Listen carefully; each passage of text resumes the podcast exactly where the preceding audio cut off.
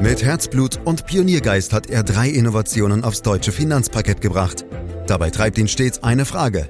Wie können wir die Menschen in Deutschland zu besseren Anlegern machen? Karl Matthäus Schmidt, Vorstandsvorsitzender der Quirin Privatbank und Gründer der digitalen Geldanlage Quirion. Freuen Sie sich auf Klug anlegen, den Podcast zur Geldanlage. Nichts ist an der Börse wichtiger als Geduld und Erfahrung. Geduld, weil sich langfristige Investments für den Anleger zumeist auszahlen und Erfahrung, weil sich so mancher Börsencrash oder auch eine Kapitalmarktrallye mit der entsprechenden Sachkenntnis deutlich besser einordnen lassen. Was also kann man aus der Börsenhistorie lernen und welche Börsengeschichte ist es wert, erzählt zu werden? Das wollen wir in diesem Podcast klären, den Sie gern abonnieren können, um keine Folge zu verpassen, zum Beispiel bei Apple Podcast oder Spotify. Bei mir ist wieder Karl Matthäus Schmidt, Vorstandsvorsitzender der Quirin Privatbank AG und Gründer der digitalen Geldanlage Quirion. Hallo Karl. Hallo Andreas. Also ausreichend Erfahrung hast du ja mit Blick auf die Börse, wie ich weiß, aus vielen, vielen Podcasts. Ähm, aber wie sieht das mit deiner Geduld aus? Oh weh, Geduld. Puh. Ja, also die Börse hat mich äh, Geduld gelehrt, keine Frage, Andreas. Aber wenn ich ehrlich bin, ich bin nicht so richtig geduldig. Vor kurzem hat mir ein Kollege erzählt, dass er mit seinem erwachsenen Sohn einen riesigen Lego-Baukasten zusammenbaut. Und ich muss dir ganz ehrlich sagen, also diese Geduld, die hätte ich nicht. Oh mein Gott, kann ich da nur sagen. In der Tat, bei uns zu Hause übernimmt das auch meine Frau, weil wann immer ich Lego-Sachen anfasse, bröseln die förmlich in meinen Händen auseinander. Also insofern, das kann ich da ganz gut du Lego Duplo nehmen. das wäre eine Idee. Wir sagen, vielleicht sollten wir die alten wieder rauskramen aus dem Keller. Das stimmt. Karl, aber wir wollen heute weniger über Lego reden, sondern ähm, die ein oder andere Börsengeschichte von dir hören. Ja, vielleicht gibt's ja was, so mein Gedanke, was wir noch nicht so genau wissen, etwas, das du selbst erlebt hast und mit uns teilen möchtest. Hau raus. Also gibt es natürlich immer eine Menge Geschichten, äh, die spannend sind, aber mir ist mal eine eingefallen. Das war äh, bei Consors und du weißt, da gab es ja einen Riesenhype, insbesondere nach dem Börsengang von Consors.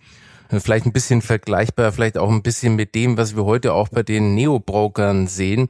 Also ich war da wirklich mal erschrocken, wie dann irgendwo im Spiegel eine Tabelle war, wo wir dann irgendwo 4,5 Milliarden äh, wert sein sollten oder wert waren.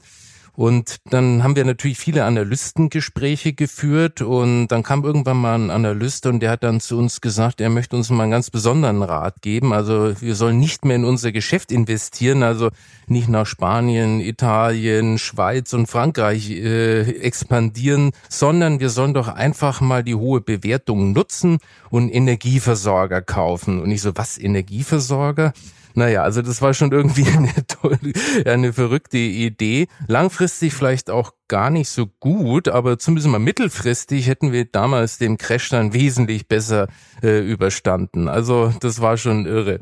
Mhm. Ähm, du sprichst natürlich die Phase Ende der 90er Jahre an. Da gab es gerade bei Tech-Aktien eine beispiellose Rallye an der Nasdaq in Amerika, hier der neue Markt in Deutschland, ehe es dann eben diesen schon öfter zitierten dramatischen Absturz gab. Karl, waren die Anleger damals, aber auch hier selbst also vielleicht kannst du dir auch an die eigene Nase fassen, wenn es äh, dann so stimmt, als Vorstand bei Consus zu euphorisch. Also ein Großteil der Anleger war sogar extrem euphorisch und zeichnete zum Beispiel bei jeder Neuemission, ohne oftmals auch nur zu wissen, was die neu an die Börse gehenden Unternehmen überhaupt machen, geschweige denn, ob sie bereits Umsätze oder Gewinne erzielen. Viele Anleger haben sich trotz umfangreicher Risikohinweise Hals über Kopf in den neuen Markt oder ganz generell in Technologiewerte gestürzt. Das mutet in der Rückschau natürlich fast wahnsinnig an, aber in der Rückschau mit zeitlichen Abstand und Erfahrung lässt sich natürlich immer klug urteilen. Es war eben eine völlig verrückte Zeit, in der selbst viele Anlageprofis das richtige Augenmaß verloren haben und viel zu einseitig zum Beispiel investiert haben. Wir im Management von Consor standen dem ganzen Durcheinander auch oftmals wirklich ungläubig gegenüber. So eine emotional aufgeladene Börsenphase hatte ja keiner von uns einmal erlebt. Einerseits haben wir offen gesprochen von der Entwicklung natürlich dieses extrem regen Handels äh, auch stark profitiert. Andererseits ist uns manchmal schon mulmig geworden angesichts der Dynamik der Kursentwicklung und der Tatsache, dass übliche Bewertungskriterien für Aktien phasenweise überhaupt keine Rolle mehr spielten. Und als Vorstand waren wir ehrlich gesagt nicht so euphorisch, weil wir einfach überschüttet wurden mit Arbeit und wirklich krampfhaft versucht haben, äh, die Dienstleistung gegen unseren Kunden weiter aufrechtzuerhalten, obwohl wirklich wahnsinnig viel Geschäft auf uns eingeprasselt ist. Für alle die, die damals noch nicht dabei waren, ich meine, man glaubt es kaum, aber es ist ja schon wieder mehr als 20 Jahre her, Karl. Was war denn der Auslöser für die unglaubliche Börsen-Euphorie damals und warum ist es am Ende schiefgegangen? Also da muss ich gleich mal vorausschicken, dass es für Kursbewegungen selten die Erklärung schlechthin gibt. Mal abgesehen von langfristig immer aufwärts gerichteten Aktienmarkttrend. Für kurzfristige Bewegungen gilt sogar, dass es eigentlich gar keine Erklärung gibt. Die Erklärungen, die dann im Nachhinein kommen, sind mehr oder weniger originelle Dichtungen. Beim angesprochenen Technologieboom handelt es sich aber um eine länger währende Kursentwicklung. Und in diesem Fall liegt dann doch auch einiges auf der Hand. Die sogenannte Internet- oder Dotcom-Blase war ein weltweites Phänomen. Sie ging vom größten Markt für Technologieunternehmen Nasdaq in den USA aus. In Deutschland führt die, die deutsche Börse den neuen Markt als eigenes Marktsegment ein. An diesem sollte idealerweise zukunftsweisende und stark wachsende Unternehmen, die als Technologieunternehmen galten, notiert werden. Speziell in Deutschland war das Ganze eine Art perfekter Sturm. Einerseits haben die Deutschen erstmals auf breiter Front die Aktie als Anlageobjekt entdeckt und das genau in dieser Euphoriephase, in der praktisch alles nach oben ging. Die Leute haben geglaubt, dies geht immer so weiter. Zudem wurde die Spekulation auf immer weiter steigenden Aktienkurse medial stark angeheizt. Aktien in Videotext, vielleicht äh, kennt das der eine oder andere noch, oder neumodische auf Laufbändern im Börsentv zu beobachten, wurden wirklich zu einer beliebten Freizeitbeschäftigung. Mit dem schönen Nebeneffekt, dass dabei gleichzeitig der Kontostand wuchs. Kurssprünge im zweistelligen Prozentbereich an einem Tag waren damals keine Seltenheit.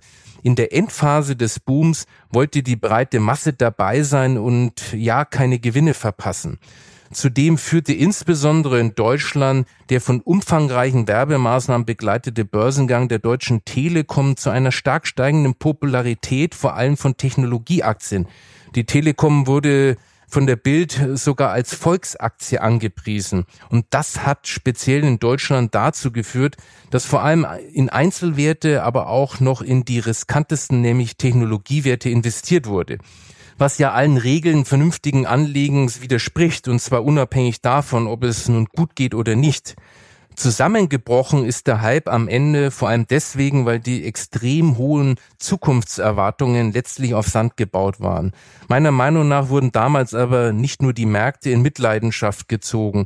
Der größte Schaden entstand für die Aktienkultur in Deutschland. Sie ist dadurch mindestens um zehn Jahre zurückgeworfen worden.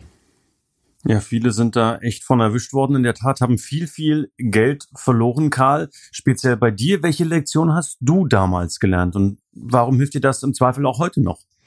Ich habe gelernt, dass sich Börsen oder zumindest einzelne Teilbereiche temporär zum Tollhaus entwickeln können und dass die Gier der Anleger zeitweise ins Unermessliche steigen kann. Solche außergewöhnlichen Situationen hat es immer wieder gegeben, im Grunde seit Bestehen von Börsen. In solchen extremen Phasen übernehmen die Emotionen bei den Anlegern fast komplett das Ruder und das Ruder ist ein gutes Stichwort. In einem solchen Umfeld laufen eben auch Anlageentscheidungen manchmal völlig aus dem Ruder. Und da sind wir dann gleich bei der großen Lektion, die einem eine solche Börsenphase beschert. Lass dich bei deinen Anlageentscheidungen nicht von der Marktentwicklung lenken und auch nicht von Marktprognosen. Beides ist damals parallel bei vielen Anlegern geschehen. Wenn man über längere Zeit sieht, dass Kurse fast wie an der Schnur gezogen nach oben laufen, dann will man dabei sein. Abwärtsrisiken werden dann schnell ausgeblendet. Ganz nach dem Motto, the sky is the limit. Und wenn das Ganze dann auch noch flankiert wird von euphorischen Börsenprognosen, dann kann das schnell zu Aktienquoten führen, die an sich überhaupt nicht zum persönlichen Risikoprofil passt. Bis hin zu wahnwitzigen Investment in nur Einzeltiteln, was ja viel zu risikoreich ist. Marktentwicklungen und Prognosen können Anleger regelrecht verblenden und die Ratio lahmlegen. Mir ist schon klar, dass eine rationale Herangehensweise in einem so starken Hype wie damals extrem schwer ist. Wenn ringsherum der schnelle Reichtum mit Aktien propagiert wird, kann man sich dem nicht so leicht entziehen. Gier ist aber ein wirklich schlechter Berater in solchen Zeiten. Kann aber auch eine Zeit lang von Vorteil sein, Karl. Kannst du ja nicht verhehlen.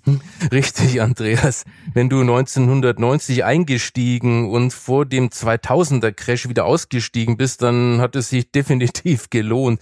Aber wer ist das schon? Ein einseitig ausgerichtetes Investment ist ja nur so lange gut, wie der Aufzug in dem entsprechenden Bereich nach oben fährt. Wann es wieder abwärts geht, weiß ja kein Mensch. Ich könnte jetzt auch mit der alten, aber letztlich wahren Börsenweisheit kommen, an der Börse wird nicht geklingelt. Eine große Lehre aus der geplatzten Techblase zur Jahrtausendwende ist, wie wichtig Risikostreuung ist. Zwar hat man als Anleger auch mit einem international sehr breit gestreuten Depot im Zuge des Einbruchs zwischen 2000 und 2003 auch kräftig gelitten. Das ist aber nichts im Vergleich zu dem, was manche Anleger mit ihrem konzentrierten Depots erlebt haben. Machen wir ein Extrembeispiel.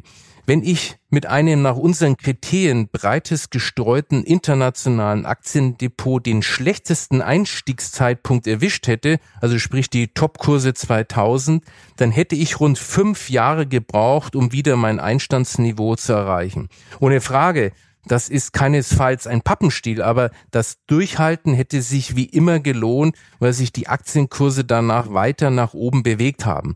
Anleger, die in dieser Phase stark technologielastig und womöglich auch noch in den falschen Einzelwerten unterwegs waren, haben ihr Einstandsniveau zum Teil bis heute nicht mehr äh, wiedergesehen. Und es ist nicht sicher, ob sie es jemals wieder sehen werden. Denke nur an die Telekom-Aktie. Und du musst bedenken, das Beispiel habe ich ja bewusst mit dem denkbar schlechtesten Einstiegsszenario gewählt. Und auch da gilt, diszipliniertes Durchhalten lohnt sich das alles sind natürlich alles Einsichten, die mich bis heute prägen. Hm. Gehen wir ein paar Jahre weiter zurück in der Börsengeschichte, Karl. Kommen wir zum schwarzen Montag am 19. Oktober 1987. Damals brach der Dow Jones an einem Tag um mehr als 20 Prozent ein. Ähm, und das ist äh, bis heute der größte prozentuale Rückgang des Dow innerhalb eines Tages. Also schon eine ganze Masse, was damals Ende der 80er Jahre von den Anlegern getragen werden musste. Was war der Auslöser? Der schwarze Montag begann an der Hongkong Stock Exchange und zog sich danach rund um den Globus. Die Bezeichnung lehnt sich übrigens an den schwarzen Donnerstag vom 24. Oktober 1929 für den New Yorker Crash an, den die Weltwirtschaftskrise einleitete. Aber über die konkreten Auslöser kannst du am Ende wie immer nur spekulieren. Um solche außergewöhnlichen Crash ranken sich im Anschluss immer eine ganze Reihe von Theorien. Welche stimmt oder ob es am Ende eine Mixtur verschiedener Faktoren waren, bleibt am Ende im Dunkeln. Die Lage sah durch die Brille von heute damals so aus. Der Dow Jones hatte sich seit 1985 fast verdoppelt und in der Rückschau hatte der Markt hier wohl ein paar Vorschusslorbeeren zu viel verteilt.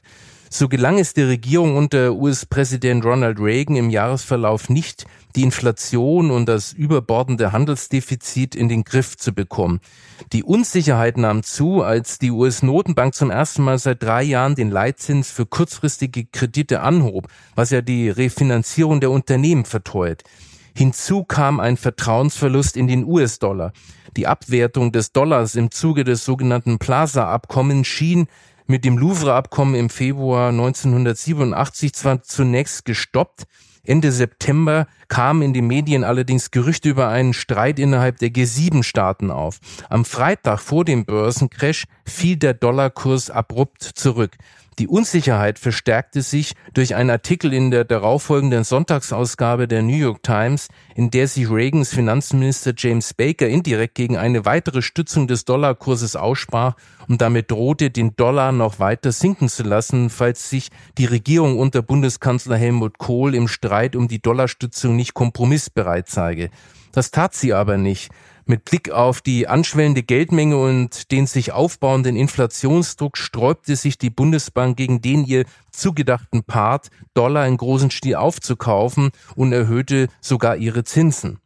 Und noch ein Aspekt wird im Zusammenhang mit dem 87er Crash immer wieder angeführt die zunehmende Computerisierung des Börsenhandels. Seit den frühen 80er Jahren setzen die Händler verstärkt Computer für ihre Portfoliostrategien ein. Und in der Regel hatten die großen Banken sehr ähnliche Systeme zur dynamischen Absicherung gegen Kursverluste. Du kennst ja meine Meinung zu solchen Strategien. Im Prinzip ist das alles Kokolores. Du kannst den Markt nicht austricksen, aber der Glaube daran besteht ja noch bis heute. Die weitgehende Automatisierung führte jedenfalls dazu, dass binnen kurzer Zeit, nachdem ein erster Verkaufsdruck entstanden war, die Absicherungsstrategien entweder Aktien leer verkauften oder Termingeschäfte abschlossen, die von fallenden Kursen profitierten. Die durch Algorithmen gesteuerten Computer verstärkten den Trend. Die Menge an simultan eingehenden Orders erzeugte weiteren Verkaufsdruck und es kam zu einem Kaskadeneffekt. Letztlich sorgte vor allem beherzte Eingriffe der US-Notenbank dafür, dass sich die Märkte recht schnell wieder fingen. Zwölf Monate später war auch die befürchtete Rezession ausgeblieben und die Verluste waren wieder aufgeholt. Die Aktienmärkte setzten dann zu einer mehrjährigen Rallye fort. Wenn du so willst, war der 87er Crash in der Rückschau ein Sturm im Wasserglas. Und zeigt einmal mehr, dass diejenigen, die langfristig dabei sind, ähm, wirklich am Ende des Tages die meisten Zugewinne erzielen konnten, gerade wenn in der Krise oder sogar im Crash zumindest teilweise nachgekauft wurde. Karl, hinterher ist man natürlich immer schlauer, das weiß ich. Aber hätte man das im Vorfeld nicht an irgendwelchen Indikatoren ablesen können? Also gab es nicht irgendwelche Signale, die damals übersehen wurden und von denen wir heute lernen können? Tja, Andreas, da sprichst du über den Traum aller Anleger. Wer möchte nicht solche starken Kursrückgänge im Vorfeld erahnen können, um sich dagegen zu wappnen? Aber stell dir mal vor, es gäbe tatsächlich solch recht zuverlässige Signale. Da würden alle Anleger auf einmal verkaufen wollen, wenn dieses Signal aufleuchtet da wäre das Chaos ja vorprogrammiert. Insofern ist es sogar gut, dass es solche klaren Signale nicht gibt. Aber du hast den alles entscheidenden Satz schon gesagt. Erst im Nachhinein erscheinen Dinge vermeintlich sonnenklar nach dem Motto, warum hat man das nur vorher nicht erkannt? Aber trotz all der genannten Belastungsfaktoren konnte damals niemand erahnen, welcher Kursverlauf sich daraus ergibt. Es hätte genauso gut sein können, dass sich das Ganze in Wohlgefallen aufgelöst hätte, wenn nur ein kleines Rädchen der Geschichte sich anders gedreht hätte. Die Suche nach Crash-Signalen wird immer ein Lesen im berühmten Kaffeesatz bleiben. Einen Lerneffekt hatten diese Crash aber bei den jeweiligen Börsenaufsichten. Es gibt mittlerweile einen ganzen Maßnahmenkatalog von Sicherheitsnetzen, die von ihnen eingebaut wurden, um unkontrollierte Abwärtsspiralen abzufangen von Land zu Land ähnlich, aber in Nuancen unterschiedlich. Zum Beispiel das zeitweise Aussetzen des Handels, wenn eine bestimmte Verlustgrenze erreicht wurde, oder das Verbot von gewissen Short-Spekulationen. Ja, das wird immer mal wieder diskutiert. In der Tat ja auch jüngst noch einmal. Schauen wir mal, was da von der Politik oder vom Regulierer entsprechend kommt, Karl. Ähm, ich würde sagen, gehen wir mal von den Börsenpleiten weg hin zu Unternehmenspleiten.